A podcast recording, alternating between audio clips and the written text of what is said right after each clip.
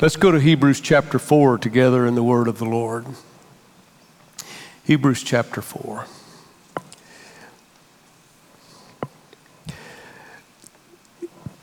It's a journey to try to speak what you feel is the urgency of the Lord.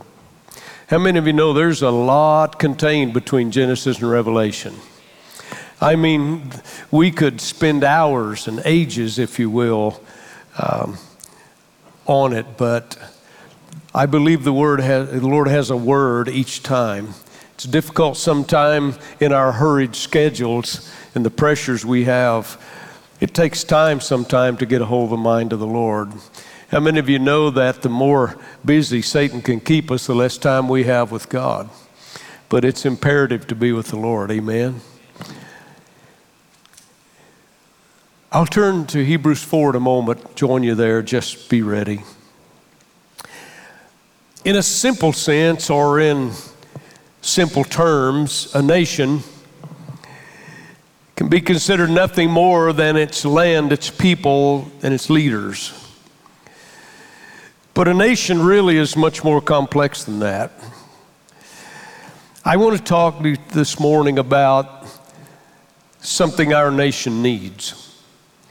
Not a typical patriotic message, but I believe it's patriotic. I want to speak on the subject can Christ be king again?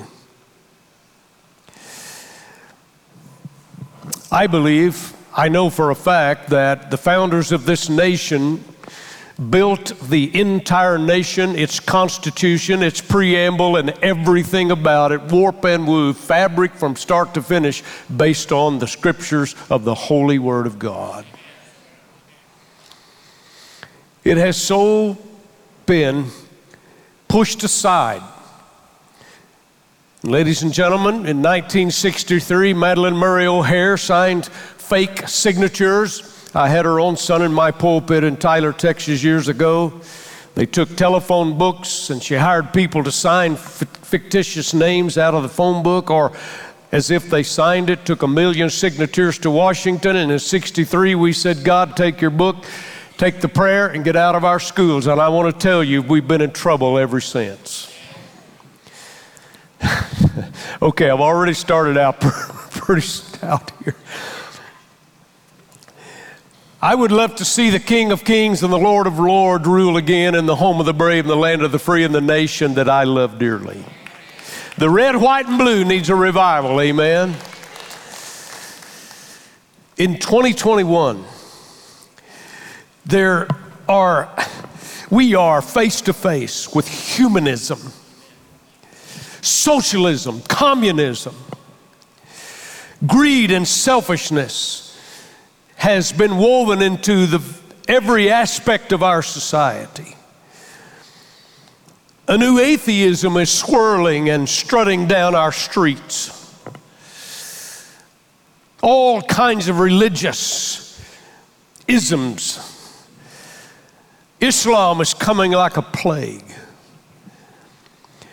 I want to ask you a question today in house and online. What is America going to do? What are we really going to do?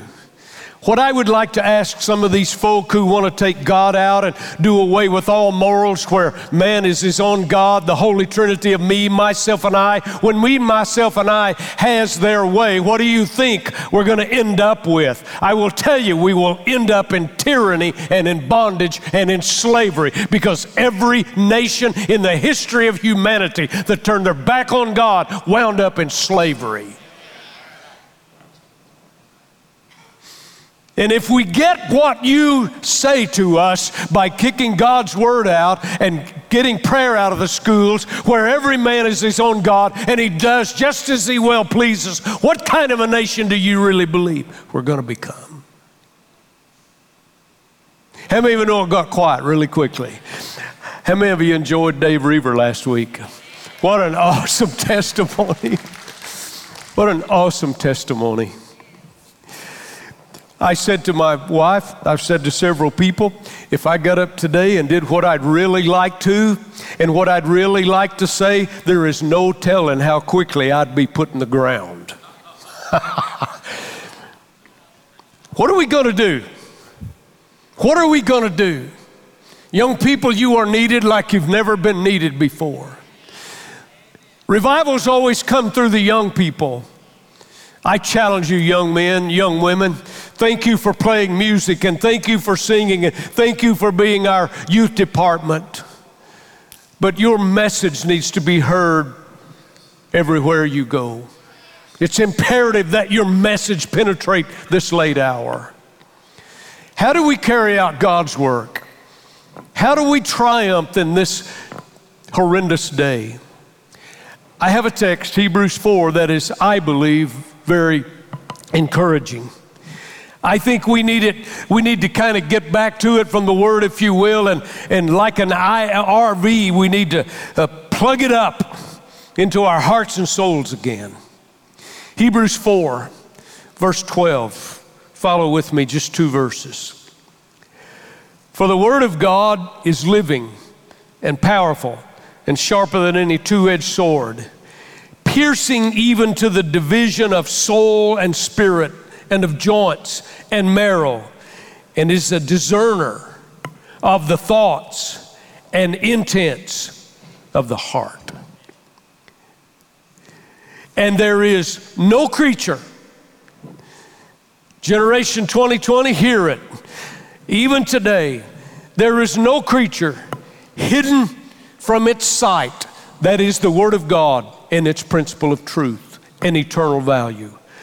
No creature is hidden from its eye, sight, but all things are naked and open to the eye of Him whom we must give an account. Say what you want, do what you want, rebel all you want, live for self all you want. Someday when it's over, this is not the final thing. There is a judgment coming, and you will stand before the great white throne of an eternal God and give an account for your life, whether you believe in God or not. Doesn't change the thing. This text to me is encouraging. It, it's important that on this very special holiday, I want to remind us of an invincible weapon, a superior weapon. And as believers, I want to remind us let us, let us not forget, ladies and gentlemen, if we are in the kingdom, we are warriors in this kingdom, and we do have an advantageous position. We have in our hands the sword of the Spirit. It's called the Word of God. This is the sword of the Spirit. This goes beyond human reason and human sight and human philosophy and human mind sight and human intellect. This goes into the spirit world that can dumbfound the mind of humanity. This word is superior. We have in our hands this sword of the Spirit, this Word of God, and it's imperative in this generation, today, while we live, that we unsheath this sword. Today, don't pull out the butter knife. do, do something besides a spoon, if you will. And I never have liked them, I understand them. That's the way I like to do dishes, but don't pull out in this day a plastic fork. Pull out the word of the Lord, the sword of God. And ladies and gentlemen, not only pull it out, let it fly. Proclaim the word of God now in your generation at every occasion. Thank you for four amens. I said at every occasion. Proclaim the word in your life Proclaim it in your marriage. Proclaim it in your home. Proclaim it in the marketplace. Proclaim it in your neighborhood. Proclaim it in every conversation you have. If you listen to the Spirit, God will give you something of the Spirit to say in every con, con, uh, conversation. It is God's Word that can bring a new culture to this world. It can, it will. Mom, dad, young people, what God has placed in your hands is to be used to perform open heart surgery. This word is God's instrument of conversion. This book is God's instrument of regeneration. This word is God's instrument of spirit healing, be it individual, family, church, even a nation. This is God's instrument of spirit healing. God's word can heal any people in any tribe, in any kindred, in any tongue, in any nation, if you and I will genuinely live it and share it and make it a major part of our lives, God is calling us to speak this word today. Pastor, what if they reject it? Not your problem. Well, young person, you say, Pastor, what if I say so? They'll make fun of me and mock me. Listen, they've always made fun of and mocked and scorned anybody that'll stand for the truth. Your generation shouldn't be any differently. I know that when I was in high school, I stood for the Lord in many things and I got scorned and I got, you know, talked about and criticized by my peers. But I want to tell you now, well, I hate to say it, but 50 years later, I went to my class reunion here a while back and I want to tell you there's respect there. And it's amazing to me how, ladies and gentlemen, God still knows how to talk to the heart of a human being. Two things, only two points. If Martin was here, he's traveling. If he was here, he'd turn over. Well, he's not there. Everybody says you have to have three points. I have two. And most of you said, thank God. Okay. I want to talk two things. I want to first of all talk about what the Bible is, what this word is. First of all, it is the Word of God Himself. Verse 12, we read it. It is the Word of God. It was spoken by, thought of. It is God's Word. John Calvin said, quote, when the Bible speaks, God speaks, end quote. I love that, don't you? As the Bible is spoken, as it is read, as it is preached, as it is sung, as it is lived, it goes forth, ladies and gentlemen, with divine authority and divine power because it is the Word of God. This Word works. It is the Word of God. Secondly, not only the Word of God, this Word is living, it is alive. In the original language, something interesting here about this word living. We read it just a while ago living and powerful and sharper. This is a living word. In the original language, the first word in verse 12, where we read it, is the word living. Instead of like now, for the word, for the word of God is living, it was reversed. It, it, the first word is living. As translated into English, they made it follow the subject. But in the original, living is first. It is saying, living the Word of God is. That's important. Let me tell you why. It's called the emphatic position.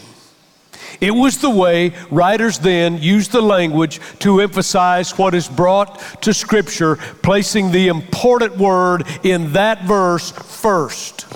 And I want you to know this is a, an alive word. It is a living word. It was the emphasis that the Holy Spirit was trying to write. This writer is saying the message we live, the message we speak, is the living word of the living God.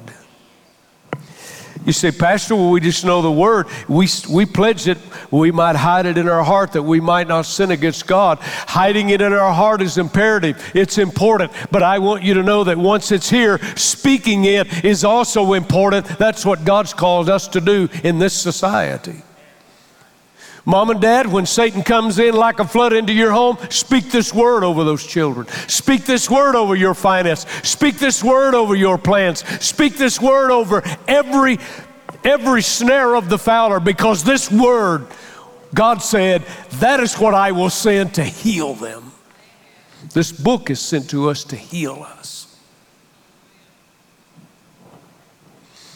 I remember when I was a child in my house, the Word of God was imperative. I think I mentioned it before, but when I was a little boy out in West Texas, I was probably two or three, and I remember this. I, I, I actually could remember things. I, I realized when back when I was two years old, I, I my parents, after many years, uh, they said, I said, I remember how that house looked and how it was laid out, and they're going, What? And I, I, I don't know. I just, the Lord was speaking to me back then. I remember how the house was laid out. I remember all the rooms, and I remember the next door neighbors' names, and I was just two and three. But your mind is important. I remember my mom and dad came to a major crossroads in their life. My dad's employment was in question, and what are we going to do? Are we going to stay in West Texas where I was born? Are we going to move back about 100 miles south of here, the Pauls Valley, Wynnewood area? Are we going to go back there where family is?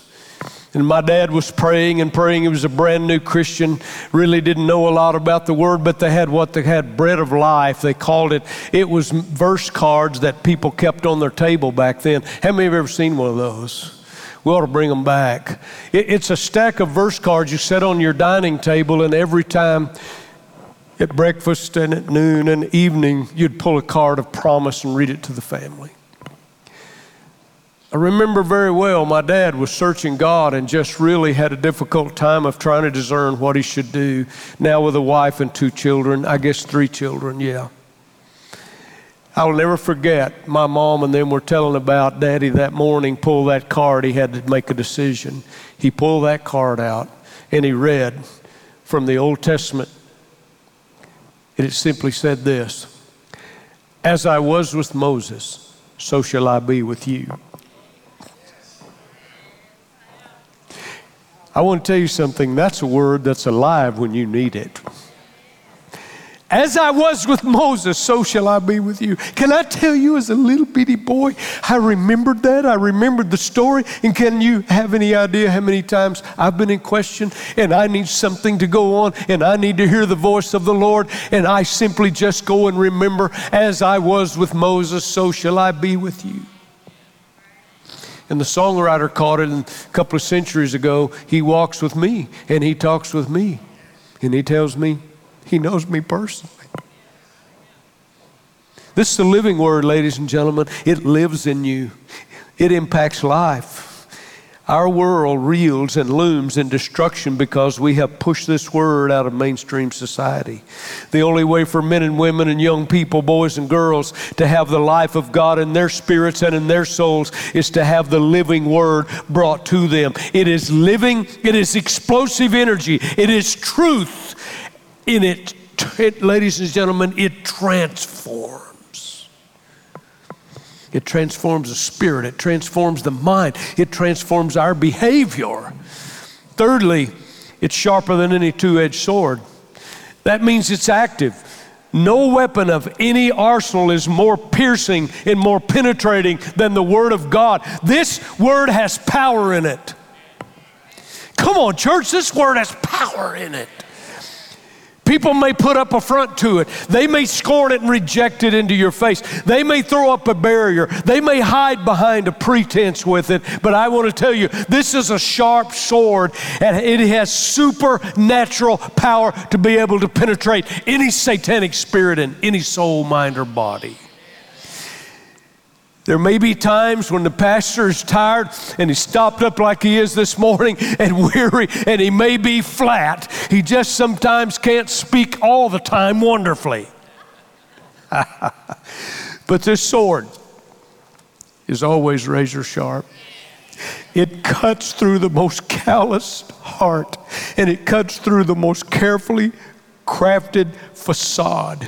Ladies and gentlemen, young people, by this sword the worlds were created. By this sword the heavens were created. By this sword your soul and body and your spirit was spoken into being. By this same source that said, Let there be light, there was light. And by this same source that says, Let creation be, it, it's there. And I loved it. It said, Let there be light, and it was. Let there be light to a dark soul. And when I was five years old, it lit me up, and I've never been in darkness since. Pastor, five years old? Absolutely, because it's alive and it's real and it knows how to speak to the soul and the spirit. That's what the word is. It's living, it's active, it's sharp. Here's my second point what the Word does And I've talked a little bit about it. What work does it really perform? First of all, letter A, if you're taking notes or on the Bible app, middle of verse 12 says it's piercing to the division of the soul and the spirit. That is to say, the Word of God gets through to us. I just mentioned some ways. I want to say it again. It cuts through all the structure of lies.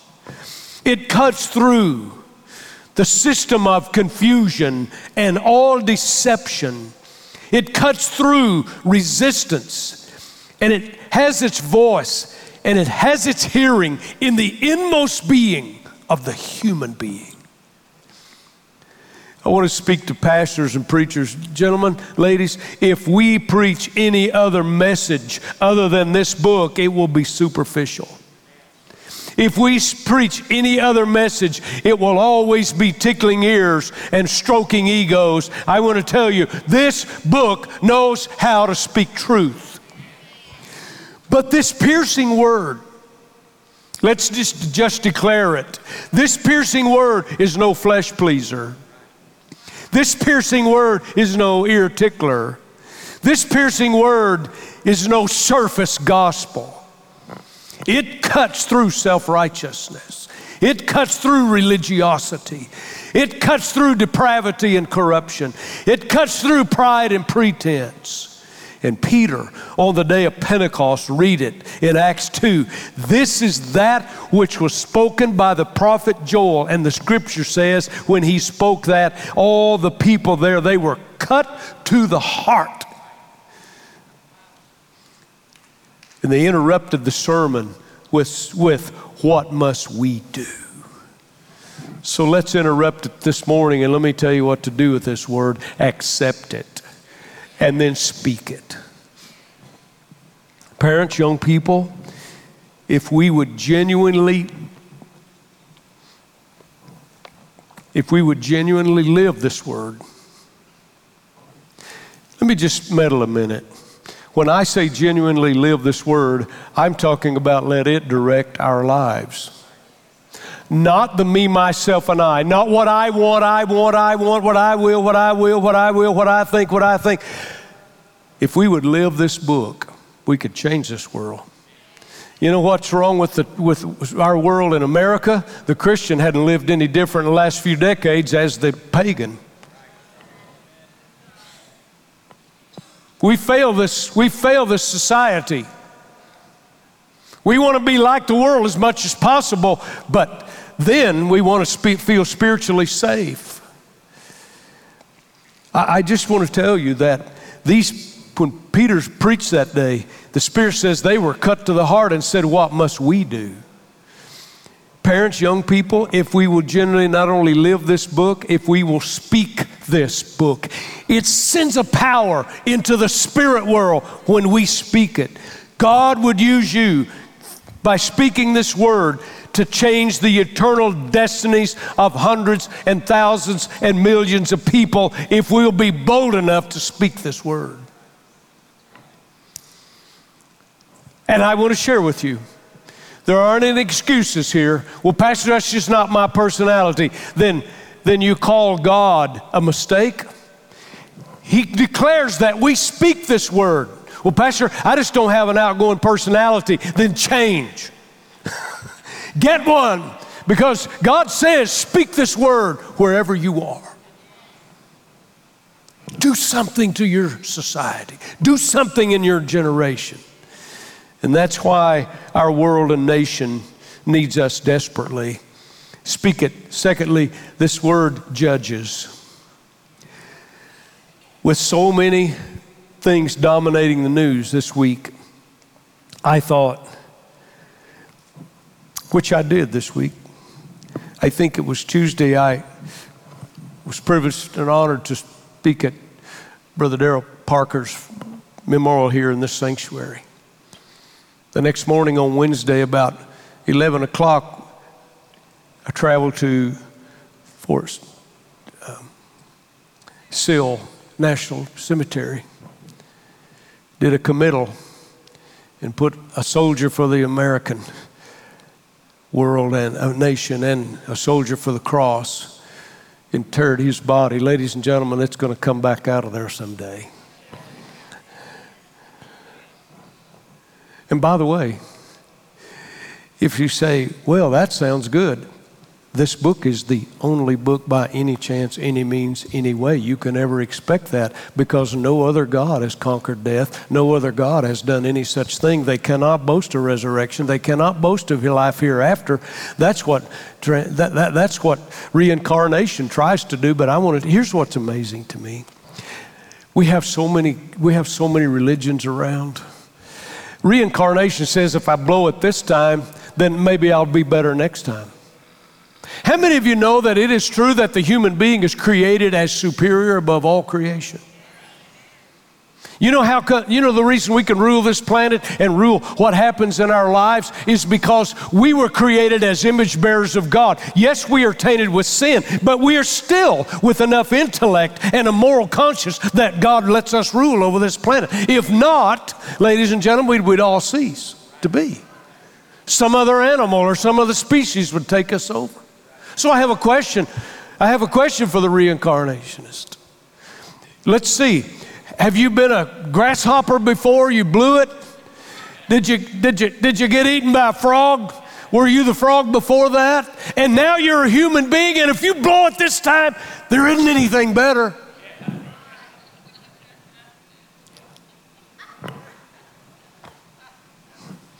What, what, what, what kind of concept is that? I'll tell you what it is it's a lie out of the pit of hell. Because if Satan can catch you between the cradle and the coffin, there is no other time. This book says it's appointed unto man once to die, and after that, the judgment. This is a one way journey, folk. You on the internet say, Pastor, I don't like that preaching. You know what? You need to take it up with the Creator. He's the one that said it. This book judges. This book takes the truth and it draws a straight line. And I'm going to tell you something just because generation 2021, just because we've changed our mind about the Ten Commandments and all these things, doesn't mean God's changed one word because He hasn't and He won't.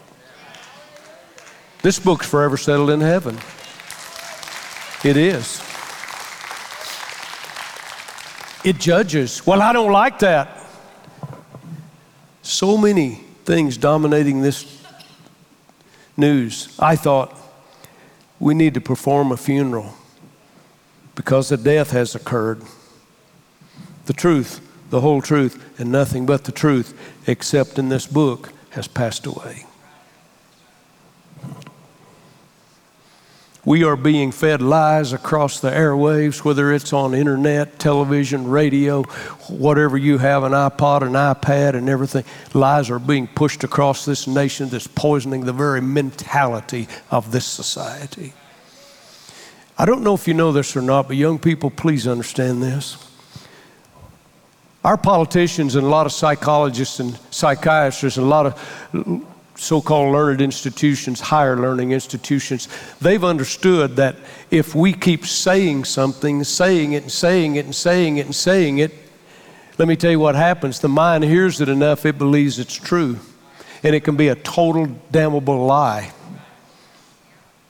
And that's why that people will, will say something that's not true over and over and over. And if you keep listening to that, your mind will line up with it and you'll believe it. That, ladies and gentlemen, is a blindness from Satan himself. That's why, young people, mom and dad, you need to be careful about the books you read because they're not all true. And just because it's in print doesn't mean it's true. And just because it's on the internet certainly doesn't mean it's true. And just because some, some, some well known personality says it and says it and says it, if it does not line up with this word, don't you buy it. There's a scripture in here, I think it's in Proverbs, that says something like this Buy the truth and sell it not.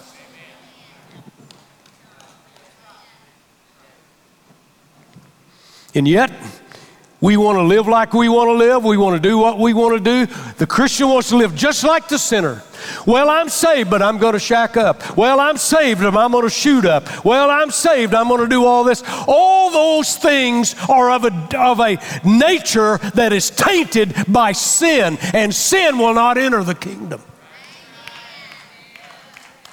Pastor, how dare you say that? I want you to know this book brings judgment whether we like it or not. You say, Pastor, why would you say that? Because it's true. And I say that to you in this room and everyone on this internet. I will not stand tomorrow or any tomorrow that comes blood guilty of your soul and your body because I've told you. Pilate, you can wash your hands all you want in that sense, but I want to tell you the judgment. The judgment. By the Word of God, thank God, I'll be through. The Word of God takes the blind off Lady Justice.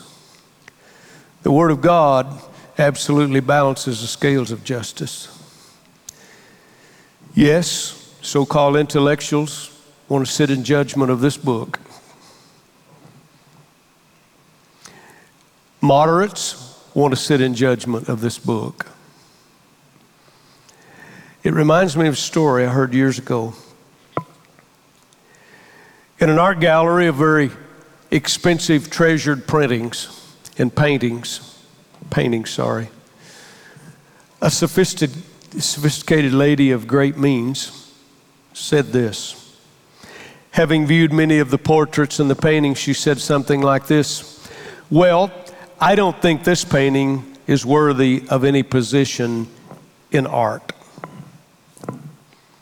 And standing close by her was a security officer who overheard it, and he replied, Madam, people don't judge these paintings. These paintings judge people. I want to declare to you a truth. Men do not judge this book. This book judges humanity.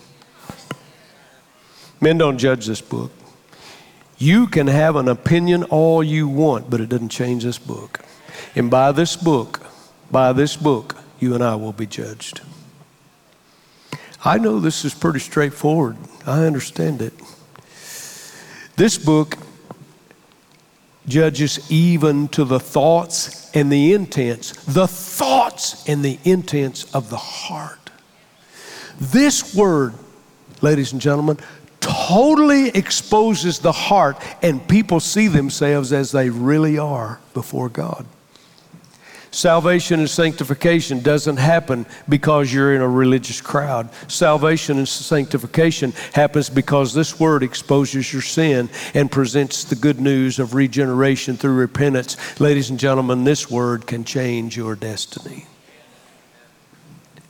There's something interesting. In verse 13, we read it.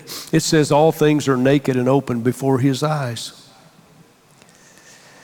The word naked from the Hebrew is in a reference to the Old Testament. And I thought this was interesting.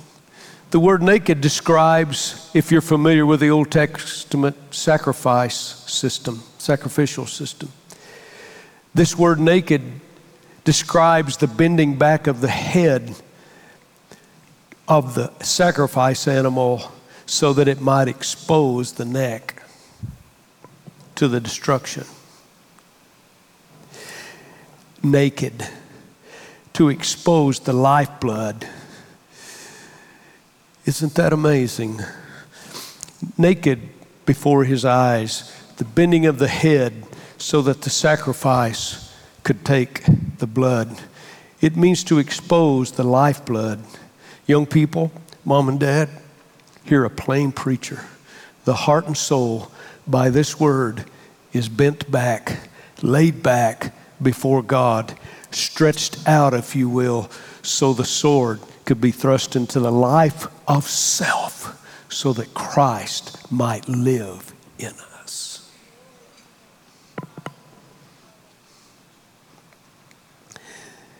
Today, our nation and its people need a revival. I ask the question can America be reclaimed for God's glory? Can America be reclaimed? Back in the Reformation, a number of men approached Martin Luther. I hope you know your church history. And they asked this during this great revival, the Reformation. These men approached Martin Luther and asked this question How is the Reformation happening? And how is the church being stirred? And Luther responded, quote, I simply talked, preached, and wrote God's word. Listen, I simply talked, preached, and wrote God's word. Otherwise, I did nothing. And then I slept, and the word so greatly weakened the papacy that never a prince nor never an emperor did such damage to it. I did nothing, the word did it all. Reclaim America, Pastor? I think we can. How? I've told you. We speak it, we live it, let's sing it, let's write it, let's tell it, let's believe it, let's pray it. And may it be said of each of us, the Word did it. The Word did it. I didn't realize, I didn't realize for so many years how the Word has impacted my life, not just in my spiritual direction or eternity sense, and not just because I'm a preacher, but the last several years, there's something I've noticed begin, it's, it's part of my nature. I'm telling you, folk, this book is a living book. And I've noticed that in my conversations, in my conversations, in my conversation, no matter what the subject is, the Spirit of God speaks to me from the Word about that subject. That subject. And it comes and I say it, or it comes and I think and it comes, and I, I, I speak that back. And I had someone here I've known about three years. And this person said, Pastor, can I tell you one thing that I have so long to do? Ever since I've known you, every conversation, you always have something to say about Scripture, or Scripture says this, and the Scripture says that. Scripture. And this person said, I so want that in my life. That's why I so love this word. How many love this word? It became flesh and dwelt among us, full of mercy and God's grace. Young people, mom and dad, your life has influence. Speak it, live it on the job, at the house, wherever it is. Use it to reclaim Christ in this nation. If the Christian doesn't speak this word, we will not last. So, here's a question Pastor, what if the nation doesn't listen? I just want to say this. I'm over in Romans 8. You don't have to turn. If the nation won't listen, what are we going to do? Let me stop and say before I answer that simply this this word is forever. This word is forever. This word is forever. Say it with me. This word is forever settled in heaven. This word is forever settled in heaven. This word is forever settled in heaven. Go against it, it'll judge you. Go with it, it'll bring life and vitality to your world. This word is forever settled in heaven. Say it with me. This word is forever settled in if you're at home, turn to somebody there in the hospital room. Right now, you in this word, turn to somebody and look them right in the eye and say this word. Come with me. Come on, do that. Don't look at me, look at them. This word is forever settled in heaven.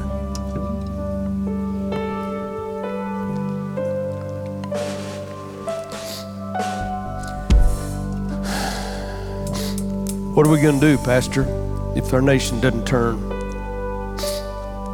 This forever settled word tells us. So, will you stand with me? I'm just going to read this. This word assures us. We sung, uh, I'm going to see a victory. Ladies and gentlemen, when you hear someone about the Christians say our day, our best days are in front of us, it's true. How many of you know this is as bad as it's going to get? It, they said that our best day is in front of us, but I just want to share you what happens, Pastor. I'm going to read Romans 8:31. Please let this get to your spirit. What shall we say then to all these things? Here's what we say. Say it with me. If God is for us, who can be?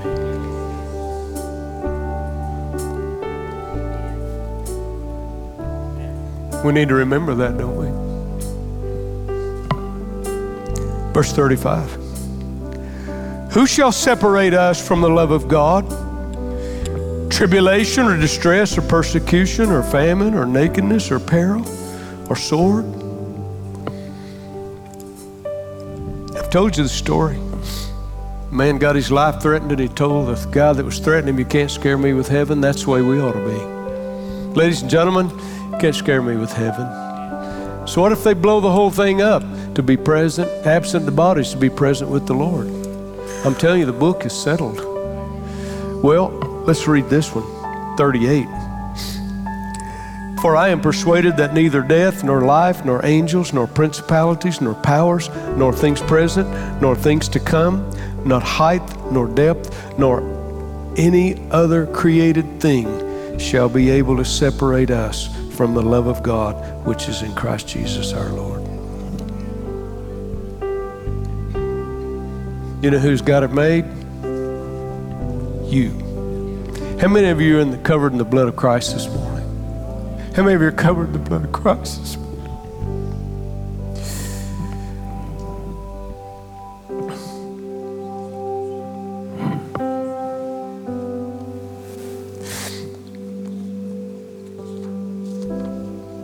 on the internet, online. If you don't know this Lord, today's the day of salvation. Now's the appointed and the accepted time with this congregation, if you don't know the Lord, I want to pray with you and I'll pray with someone on the line.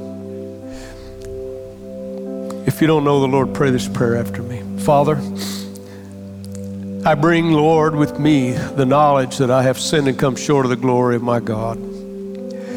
I thank you for the sacrifice that Christ has made, paid my sin debt, and I receive, Lord, through the blood of the Christ, the redemption and the forgiveness of sin. I believe Jesus is the Son of God, and I believe He died and rose again for my salvation and my eternity.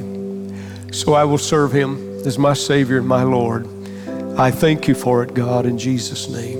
Amen.